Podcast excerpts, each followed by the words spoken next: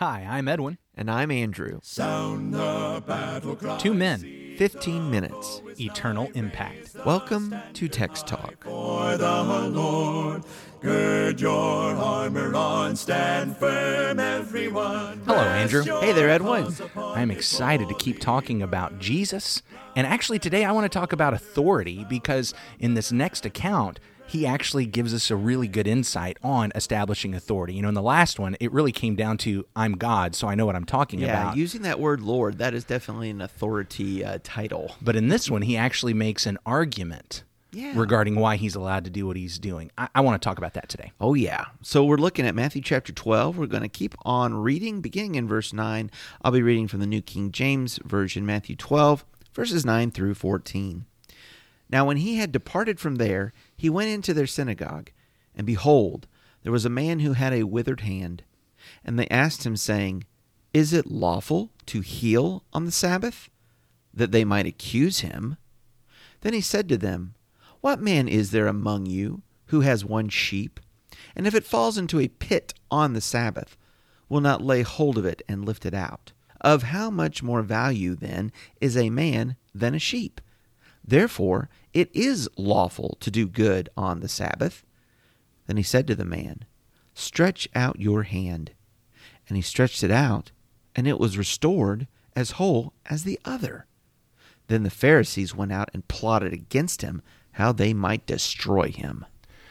One of the things that fascinates me about this is whatever we want to say about the argumentation, whether we struggle with what is Jesus' meaning or what is his argument at all, at the very least, by the time it's done, the Pharisees accepted the argumentation. They couldn't just accuse him at that moment, they had to leave and figure out another plot to try to destroy I him. I see what you're saying. So they are conceding that what he has spoken is true and right. That's what they leave enraged. You know, it, it makes my heart sad, uh, Edwin, just to read about this. I think about the fellow with this withered hand, and it, it's almost like this fella is a prop. I mean, they bring in this poor afflicted fellow, uh, and it says to ask a question to try to accuse him. They want to take up this issue about the Sabbath. You know, they I guess they weren't satisfied or they'd done some plotting since that last time when they caught the fellas out in the grain field. Yeah. Uh, right. And so now here it is, Sabbath day, synagogue, you know, place for teaching. It's And not just so happened to have this guy with the withered hand here. It's not 100% clear. Are they just taking advantage of a situation that has just coincidentally arisen, or have they manufactured this? I, I tend to think it's that. I tend to think they've manufactured a lot like they are going to do sometime later with the woman caught in adultery. I, th- I I think they've brought in a fella who is just a prop, which actually demonstrates the this lack of concern about people. Yeah. They're they're not not only are they not doing good, whether it's the Sabbath or otherwise, they're they're actually treating this person really like less than human. You're Yeah. you know, you're not one of us. You're somebody we can just use in order to try to get to this person we want to get, Get, accused. Right, right. Uh, Jesus, of course, looks at him and he sees a person. He sees a child of God. He sees a creation, his own creation He sees a need. and he has love and he has compassion, but they're wanting to accuse him. So, j- just real quick about his compassion. This is another example where Jesus knows good and well. There's a, there's another story. There's another situation, but he uses his power to do good, Yes. and uh, and that's a beautiful thing. Even though he knows that they're going to use it to accuse him. Right. Even though he knows. This is another one of those places we've said over the last couple of chapters Jesus wasn't going to play by their rules. Mm-hmm. He wasn't mm-hmm. going to play their game. He knew they were going to accuse him, but he was going to do what was right And anyway. good. I mean, just benevolent, pure benevolent.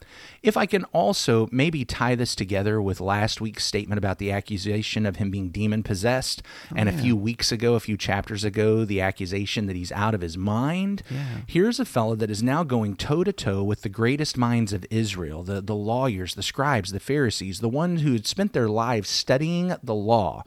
And here's this person ostensibly crazy and demon possessed, and yet has such great faculty and mental acuity that he is able to go toe to toe with them and they have to leave defeated. That doesn't sound insane and demon possessed.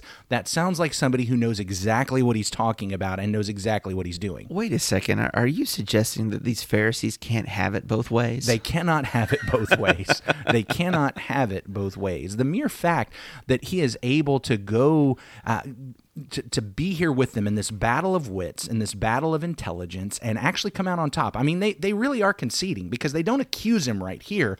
They have to leave in Right. rage and come up with another plan because he has outsmarted them. yeah.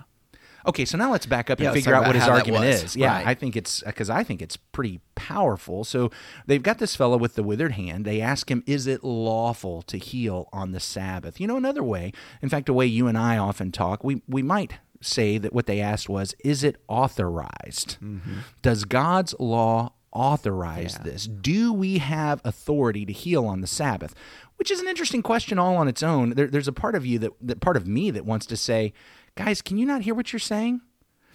Here's a fellow that you know you actually believe has the ability to heal this man and instead of just saying wow we should listen to him you're you're trying to figure out why this guy who can heal somebody isn't exactly what he's claiming to be It, it is a bizarre thing because it, it also sort of concedes you are a miracle worker. you are So do you You're a healer. work miracles? It- there's my air quotes. Work yeah miracles on the Sabbath.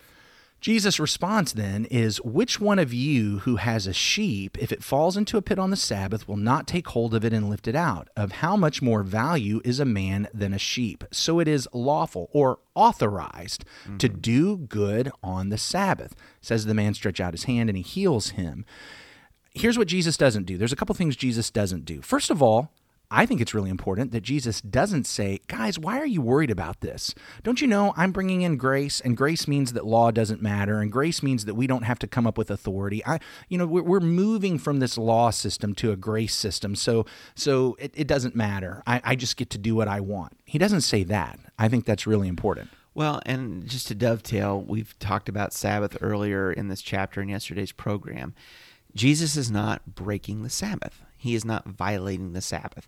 And that goes back to Matthew 5 and his purpose of being here to fulfill the law. Mm-hmm. Fulfill the law. He's not come to transgress any of it.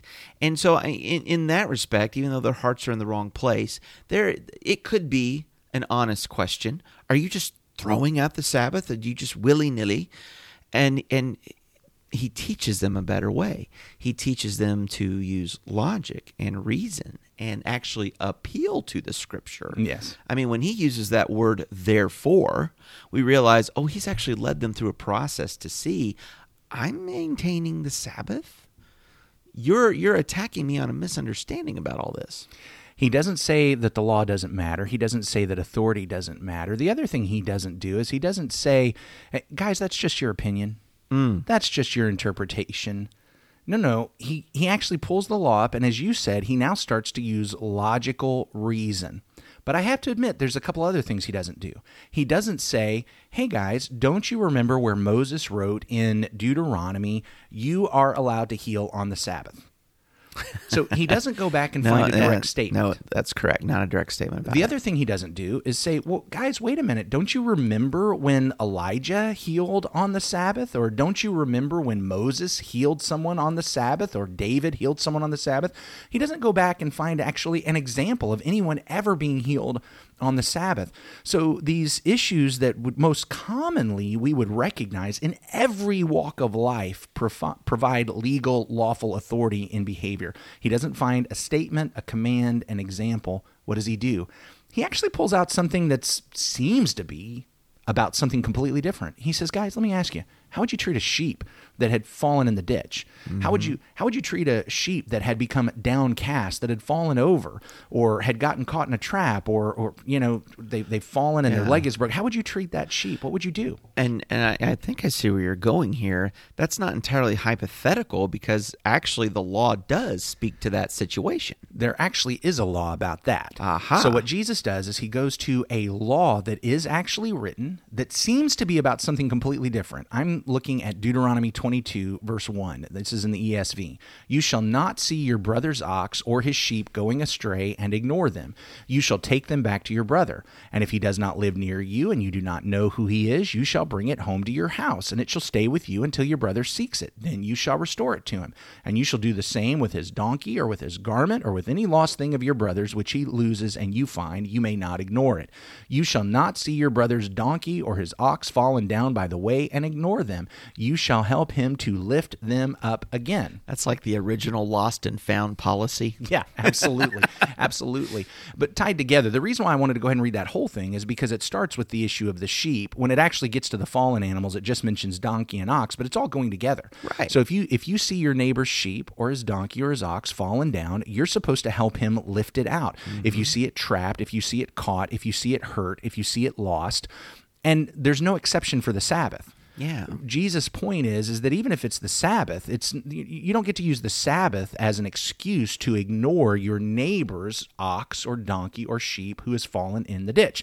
This, Yeah. by the way, To is ignore a need. this by the way is where we find uh, come up with that phrase the ox is in the ditch here's the situation that it's not situational ethics but we recognize here's the situation that says you know the normal rule here this is this is exceptional the Yeah. ox is in the ditch here and so we're going to go ahead and pull it out even though it's the sabbath Yeah. now jesus does something really interesting here because he actually twists it a little bit. He doesn't say to them, "None of you would see your neighbor's sheep fallen," and he's mm-hmm. none of you would if you had an own, your own sheep. Yeah. He appeals to them about their own logical reasons, something they would accept. They understand that even though the law itself explicitly says your neighbor's sheep, they would they would expect every one of the neighbors to help them with their sheep. And if it was their own sheep, they wouldn't say, "Oh, oh, it's not my neighbor's sheep. I have to leave it there." Yeah. They, they would understand. There's a logical conclusion. There's, There's an, an implication, isn't there? well, that's a thousand dollar word right there. There's an implication. This law, even though it doesn't explicitly say my own sheep, implicitly that would be included. Yeah. And but then Jesus takes it a step further. He implies, or he infers, I should say, yeah. he infers, if this is how we should treat a sheep that we find harmed and hindered on the Sabbath, how much more a human? Because a human, a creation of God, one of God's mm-hmm. children, one of God's people, how of how much more value, Value, right. is this person than the sheep? So look, and here's the really important thing. I know that there are a lot of people today that when they hear someone say the Bible authorizes things implicitly, the New Testament authorizes things implicitly, they push back. Oh, you can't use that. You shouldn't do that. Now you're just making up your own rules. I just want to point out that's exactly what Jesus is doing here. Jesus is inferring Yeah. from the law something it didn't say. He cannot go anywhere in the law and find a statement or an example of someone being healed on the Sabbath. But he finds this law about the sheep and how you're supposed to do good and help even on the Sabbath. Mm-hmm. And he says, See, this is authorized. It is mm-hmm. lawful to do mm-hmm. good. And then he turns around and he heals this man. Jesus used the principle of implication and inference, logical conclusion, reasoning to say, this is authorized. I'm allowed to do it. And smack in the face of the Pharisees, he heals the guy. And the Pharisees and the scribes and the Jews, they had to admit defeat. Yeah. You're right. They accepted it. That's why they have to leave and go come up with another plan. Yeah. I no, I see what you're saying there. Um, Therefore, it is lawful to do good on the Sabbath. And then he said, "Stretch out your hand." Yeah. You know, it's it's great because I, I see almost a, a little reversal here earlier when he had healed the paralytic. You know, what's easier to say that uh, that uh, your sins are forgiven or rise, take up your bed and walk, but so that you would see that the Son of Man has the authority to forgive sins, the ability to forgive sins. So you, you have the miracle done, right, that goes along and demonstrates he has this power. He was right about this. Same thing going on here. After I have taught you that this is the right thing to do, I'm going to show you. then I do it. Yeah, Yeah. then I do it. and he and he heals the fella. It's it's a powerful thing.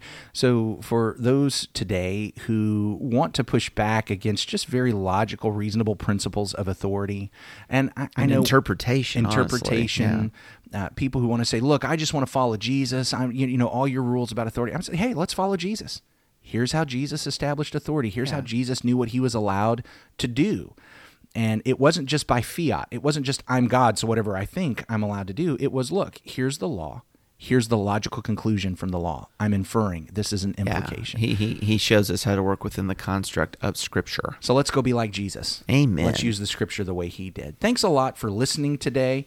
And we're so excited about Matthew chapter 12 and all that we're learning from Jesus here. Want to invite you to be back with us tomorrow. Send us an email, text talk at christiansmeethere.org. Check out the Facebook group.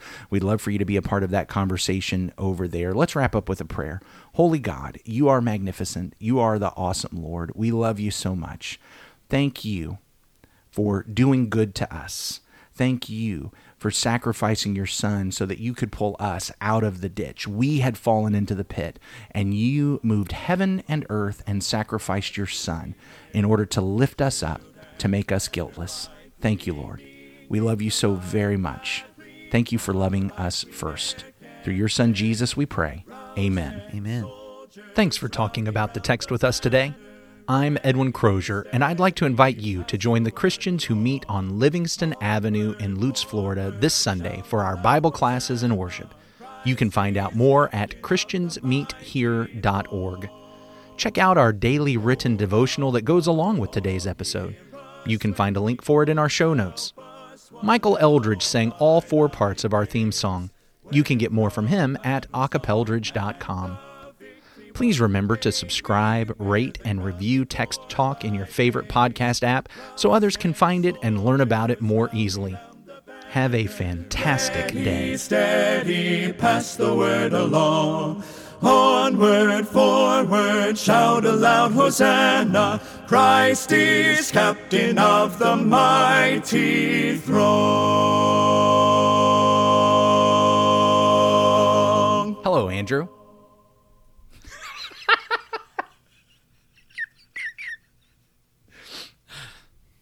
whatever that means. I don't even know what you're saying.